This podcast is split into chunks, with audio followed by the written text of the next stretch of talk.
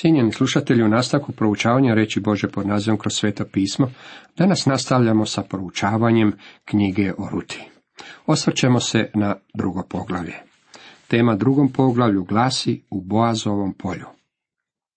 Noemi imaše rođaka po mužu, čovjeka vrlo imućna, iz porodice Elimelekove, zvao se Boaz. Ovdje smo upoznati sa Boazom i on je u stvari junak naše priče. On je taj koji će pred nas staviti sliku rođaka od kupitelja, ali to dolazi malo kasnije. Zapazite da je odmah određen kao rođak njenoga muža. Vrlo je važno da to zapazimo. Noemi imaše rođaka. Ne mogu proći kraj ovih riječi, a da ne spomenem kako je Boaz slika i tip Isusa Krista.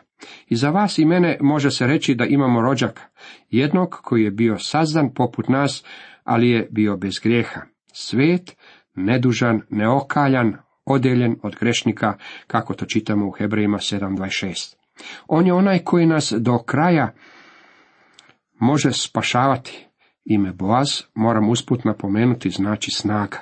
Bio je silan i bogat čovjek. Rečeno mi je da se može također prevesti kao silan ratnik, može se reći i silan čovjek zakona. Sve troje vrijedi za Boaza. Bio je silan ratnik, bio je silan i bogat, bio je i silan čovjek zakona. S njim smo se ovdje upoznali, bio je iz Elimelekove obitelji. Tada Ruta Moabka reče Noemi, htjela bih ići u polje, pabirčiti klasje za onim u koga nađem milost. Ona joj odgovori, hajde, kćeri moja. Ovdje nalazimo jedan od tri vrlo čudna zakona. Odnosno, čudnan je nama jer u našem današnjem zakonskom sustavu ne nalazimo ništa slično. Pabirčenje žita ili drugih uroda bio je dio Mojsijevog zakona. Radilo se o Božjem načinu skrbi za siromašne, a Ruta i Noemi bile su stvarno siromašne. Sama činjenica što je Ruta rekla da želi poći pabirčiti pšenicu u tuđa polja ukazuje na njihovo siromaštvo. Htio bih da promotrimo ovaj čudni zakon. Nalazimo ga zapisanog na nekoliko mjesta. Na primjer, u Levitskom zakoniku, 19. poglavlju, 9. i 10. redku nalazimo, kad žetvu žanjete po svojoj zemlji, ne žanjite do kraja svoje njive, niti pabirčite ostatke posle svoje žetve. Ne paljetkuj svoga vinograda, ne kupi po svom vinogradu palih boba, nego ih ostavljaj sirotinji i strancu. Ja sam Jahve, Bog vaš. Vidite, Bog je rekao svome narodu da skrbi za sirotinju i to je osigurao na ovako čudan način. Bog ih nije stavljao na socijalnu pomoć. Nije imao program suzbijanja siromaštva koje bi takvim ljudima slao čekove s pomoći svakog mjeseca. Mislim da je Bog stvari uredio na najrazumniji mogući način. Morali su otići u polje i onda pabričiti. Zakon je, vidite, upravljen zemljo posjedniku. U Levitskom zakoniku 23.22 ponovno čitamo. Kad budete želi žetvu sa svoje zemlje, nemoj žeti do kraja svoje njive, niti pabirčiti posle svoje žetve. Ostavi to sirotinji i strancu. Ja sam Jahve Bog vaš. Posljednji tekst je u ponovljenom zakonu, 24. poglavlju, 19. redku. Kad žanješ žito na svojoj njivi, pa zaboraviš koji snop na njivi, ne vraćaj se po nje. Neka ostane došljaku, siroti i udovici, da te Jahve Bog tvoj blagoslovi u svakom potvatu ruku tvojih. Bio je to način na koji je Bog skrbio za siromašne ljude onog vremena. Nije im slao humanitarnu pomoć, nije ih stavljao u red za kruh, nije ih učinio primateljima socijalne pomoći. Dao im je posao. Morali su raditi da bi nešto imali. Mogli su odlaziti u polja i pabirčiti i morali su to činiti rukama. Nije to bilo nimalo nalik načinu na koji se to danas radi u našoj zemlji. Ako žanjete rukom, onda niste pretjerano učinkoviti. Žeteoci stave veliki dio zrnja na polju, čak do 30%. Jednom kada bi prošli kroz polje, Bog im nije dopuštao da prođu kroz njega još jednom. Rekao im je, jednom kada ste prošli kroz polje, tada siromasi mogu doći za vama i pabirčiti. Mislim da je Boži način u istinu dobar. Naravno, nije baš najsuvremeniji, pa bi se uklopio u našu suvremenu političku ekonomiju, međutim Božja metoda funkcionirala je izvrsno u rutino vrijeme kada je 30% zrnja ostajalo na njivi. Danas postoje kombajni koji režu žito. Istodobno ga vrše i pakiraju vreće. Ako nešto zrnja i ispadne pokraj vreće, postoji sakupljač koji ga vraća na pravo mjesto. Danas se ne propušta ni ti jedno jedino zrno. Bio je to predivnan Boži način skrbi za siromašne u vrijeme kada se o siromašnima nije pretjerano razmišljalo. Bog se, dragi moji prijatelji, brine za siromašne. Božja riječ bila je jedina stvar koja je siromahu davala nekakvu šansu.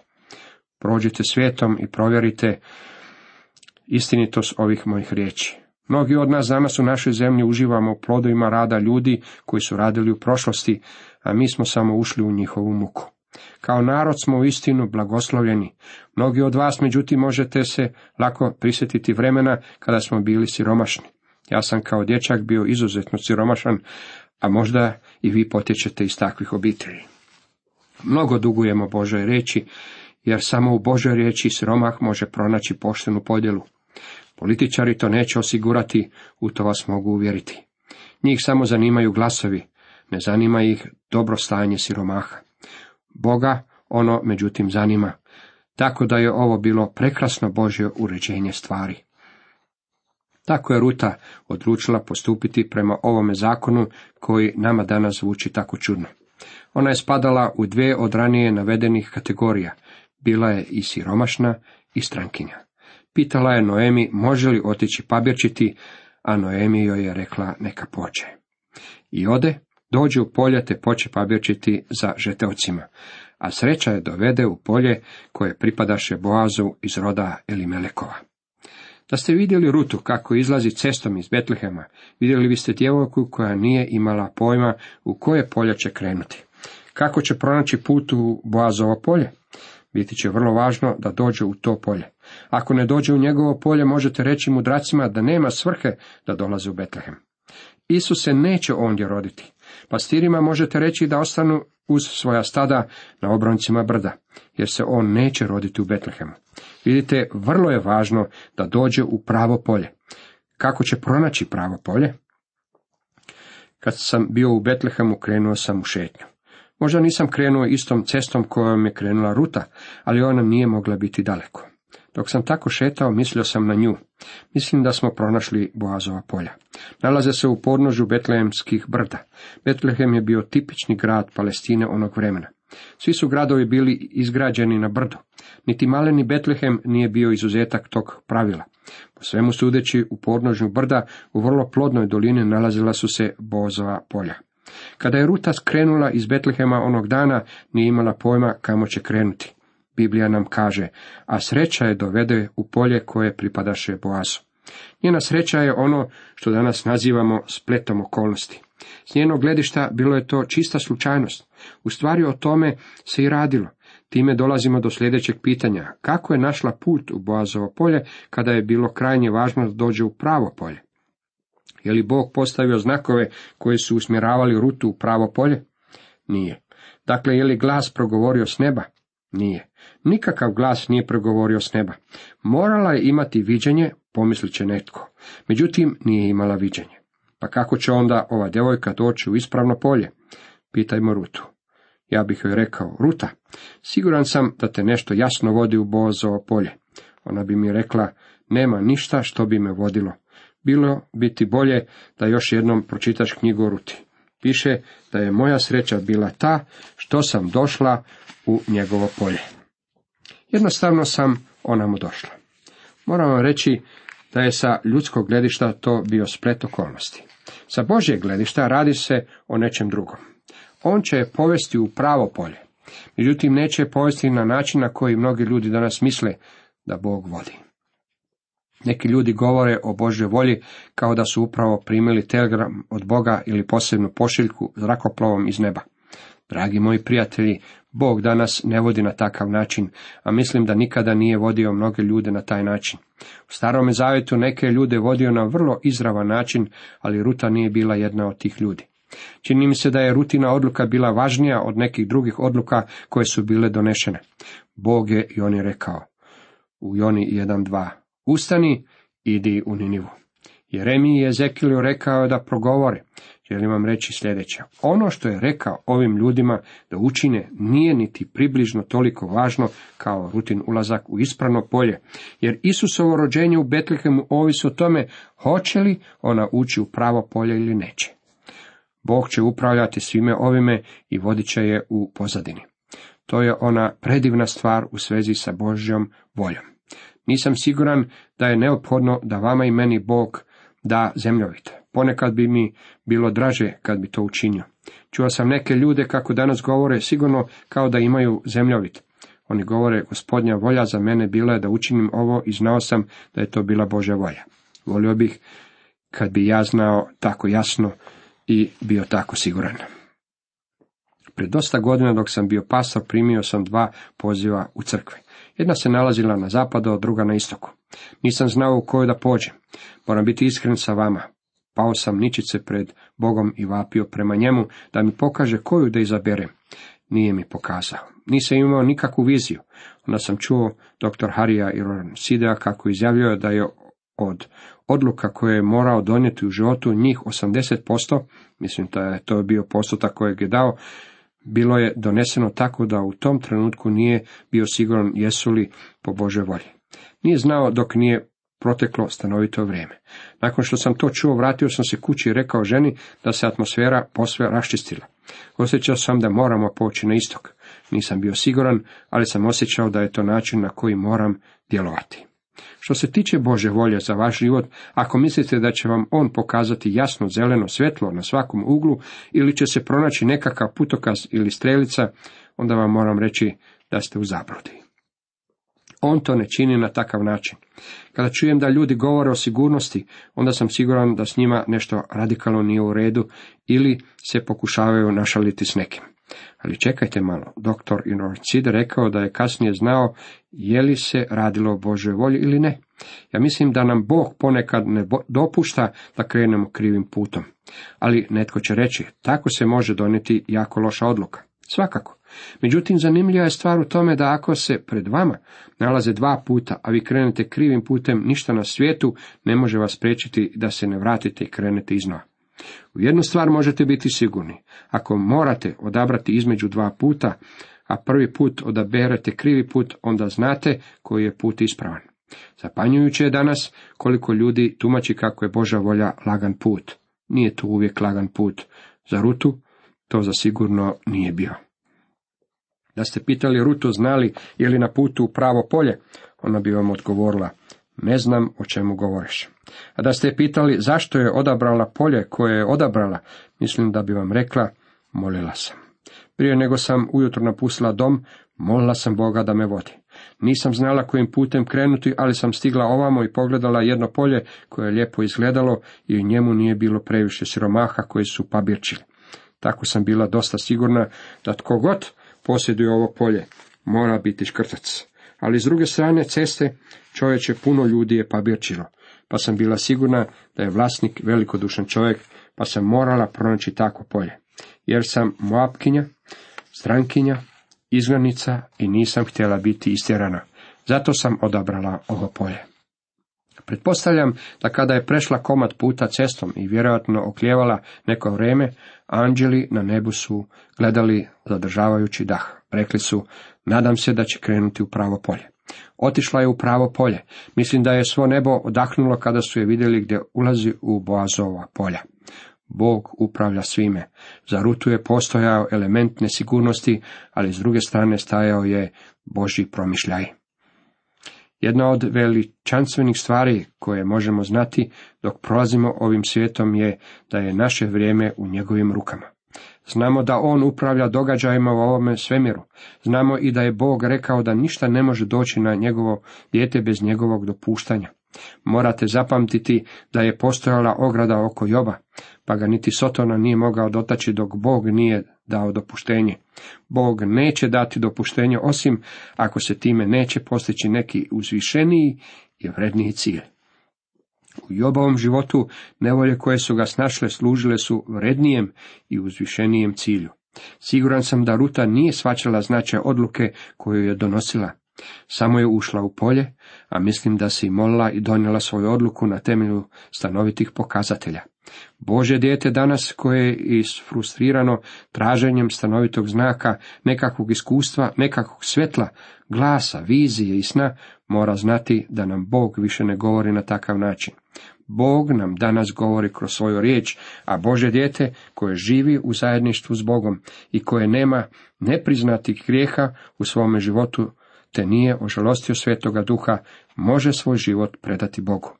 Kada dođe u položaj da nije siguran koja je točno Božja volja za njega, može donijeti odluku i uplesti se u događanje. Možda će tako donijeti pogrešnu odluku, ali je Bog to dopustio sa određenim ciljem. Promatrajući unatrag svoj život, sjećam se jednog slučaja kada sam očekivao da će mi Bog otvoriti vrata, a on ih nije otvorio.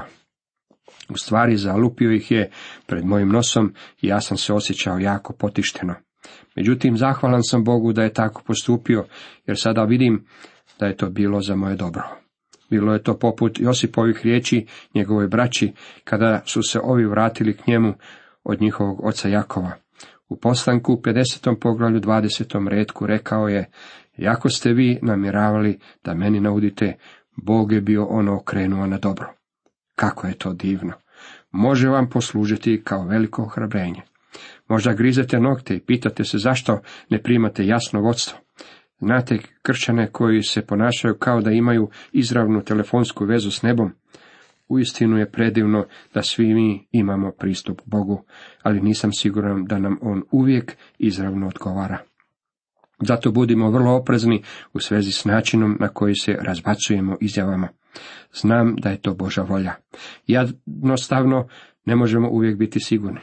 Međutim, svoje putove možemo predati njemu, ne imati niti jednog nepriznatog grijeha u svome životu, ne žalostiti svetoga duha i koliko najbolje znamo možemo biti u Bože volji.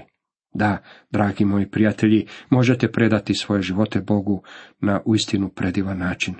Čak i ako upadnete u kakvu nevolju nalik na Josipovu, ili čak onakvu nalik Jobovom, recite zajedno s njim, ako me i ipak ću se u njega pouzdati. Dragi moji prijatelji, radi se o veličanstvenoj istini koja donosi radost i iščekivanje u život. Božja providnost svakoga dana donosi uzbuđenje Božemu detetu. Drago mi je što mi nije dao nacrte moga života, jer ako ćemo iskreno volim ići novim cestama i prolaziti područjima na kojima ranije nisam bio. Činio sam to jedne jeseni dok smo bili u Ozarsku. Kako ceste ondje vijugaju, svaki zavoj i skretanje bilo je jedno uzbuđenje. Jesensko lišće bilo je prava paleta boja. Priroda se iskazala u svojoj ljepoti. Obojila je obronke brda mnogim bojama. Ja sam bio uistinu radostan što mi Bog nije unaprijed poslao slike onoga što me čeka. Život nam može postati pravo uzbuđenje. I gle, dođe Boaz iz Betlehema, Jahve bio s vama, pozdravi on žeteoce. A on im odgovoriše, Jahve te blagoslovio. Zbog nekakvog neobjašnjenog razloga Boaz je bio spriječen doći u polja rano ujutro. Bio je boga čovjek i možda nije trebao biti ondje rano ujutro. Međutim, prosuđujem prema čovjekovom karakteru da je svaku situaciju imao u svojim rukama. Vjerojatno je imao nekakvog posla u Betlehemu rano ujutro. Možda je morao čekati dok se ne otvori nacionalna banka u Betlehemu kako bi mogao podići novac za plaće svojim žeteocima. Koji god razlog bio, Boaz nije stigao u polje rano ujutro. Zapazite što je učinio kada je došao namo. Rekao je žeteocima, Jahve bio s vama. To su riječi kapitaliste. Oni su mu odgovorili, Jahve te blagoslovio, i to su bile riječi radništva. To nam ne zvuči poput riječi kapitalista i radništva današnjeg vremena, za ne? Ne zvuči nam poput radnika u današnjim čeličanama ili poput vlasnika današnjih čeličana.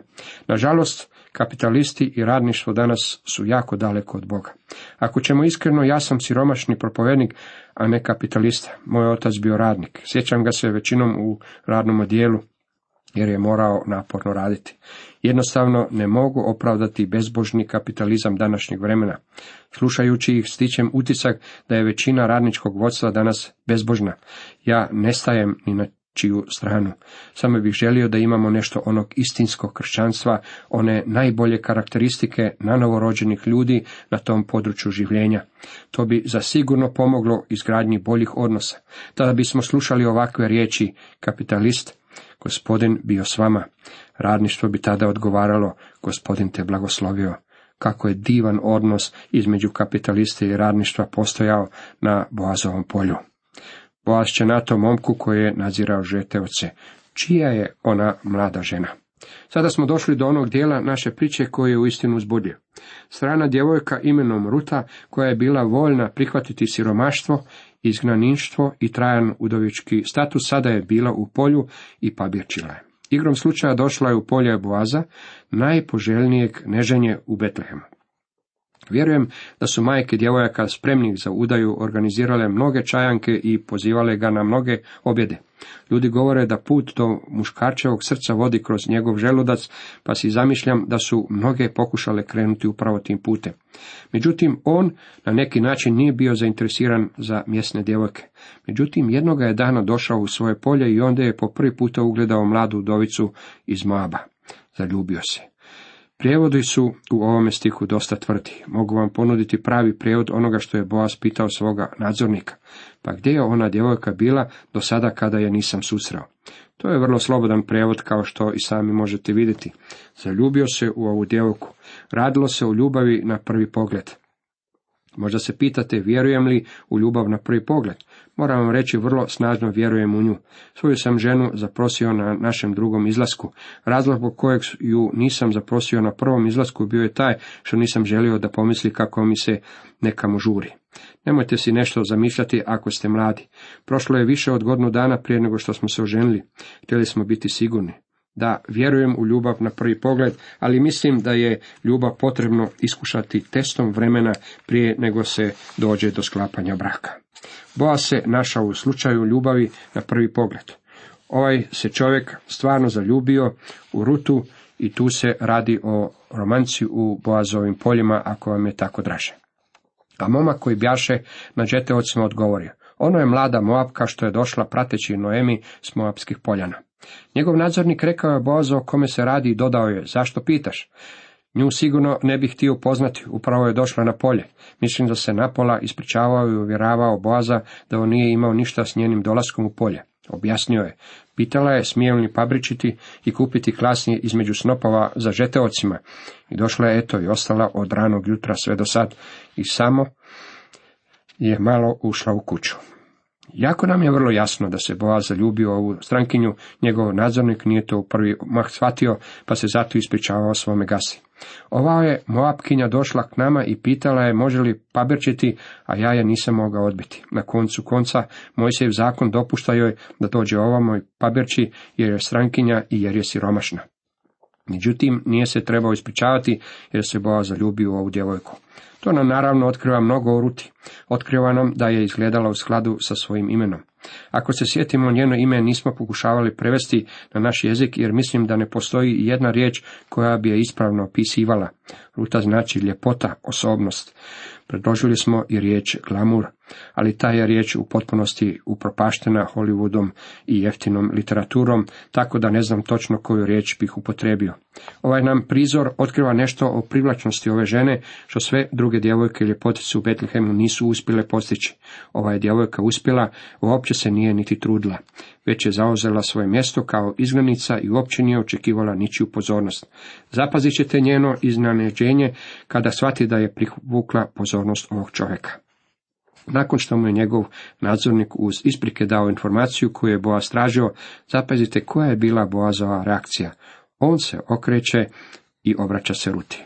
Onda Boaz reče Ruti, čuj me kćeri moja, ne idi paberčiti u drugoga, nego se drži mojih njiva i mojih poslenika. Htio bi se ovdje zaustaviti i reći kako je ovo vrlo čudan izraz. Tu nalazimo čovjeka koji iskreno rečeno nije želio siromahe u svojim poljima. Mojsijev zakon govori mu je da to mora dopustiti. Mislim da je Boaz bio velikodušan čovjek, ali sigurno nije stavio znak i rekao siromacima, uđite u moja polja i paberčite. Nije ih pozivao da dođu k njemu. Ovdje međutim nalazimo jedan slučaj kada je rekao Ruti da ne odlazi u niti jedno drugo polje pabirčiti. Htio bih da pabirčiš u mojem polju. Je li taj čovjek zainteresiran za nju ili što je? Također je dodao.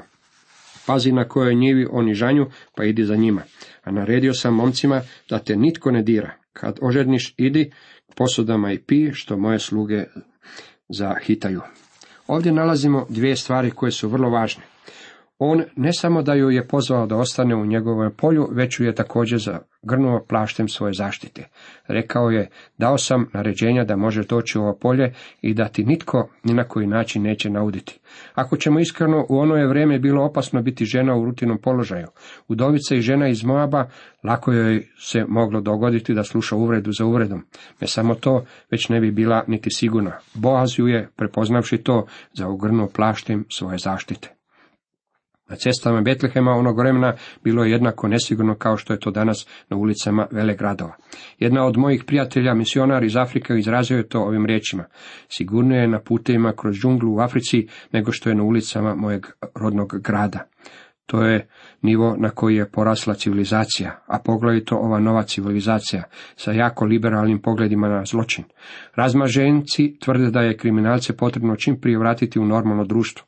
Moram vam reći stvari o tome da se kriminalce mora kazniti. To je razlog zbog koje kriminalci dospijevaju u zatvore. Zatvore nisu namijenjeni ničemu drugom nego kažnjavanju kriminalaca. Moram reći da je takva vrsta razmišljanja danas prelasla gotovo u farsu. Bog to zna, jer jako dobro poznaje ljudsku obitelj, a poznaje i vas i mene. Zna da vi i ja danas imamo staru narav, te dok ne dođemo Isusu Kristu, ne možemo biti rehabilitirani. Cijenjeni slušatelji, toliko za danas.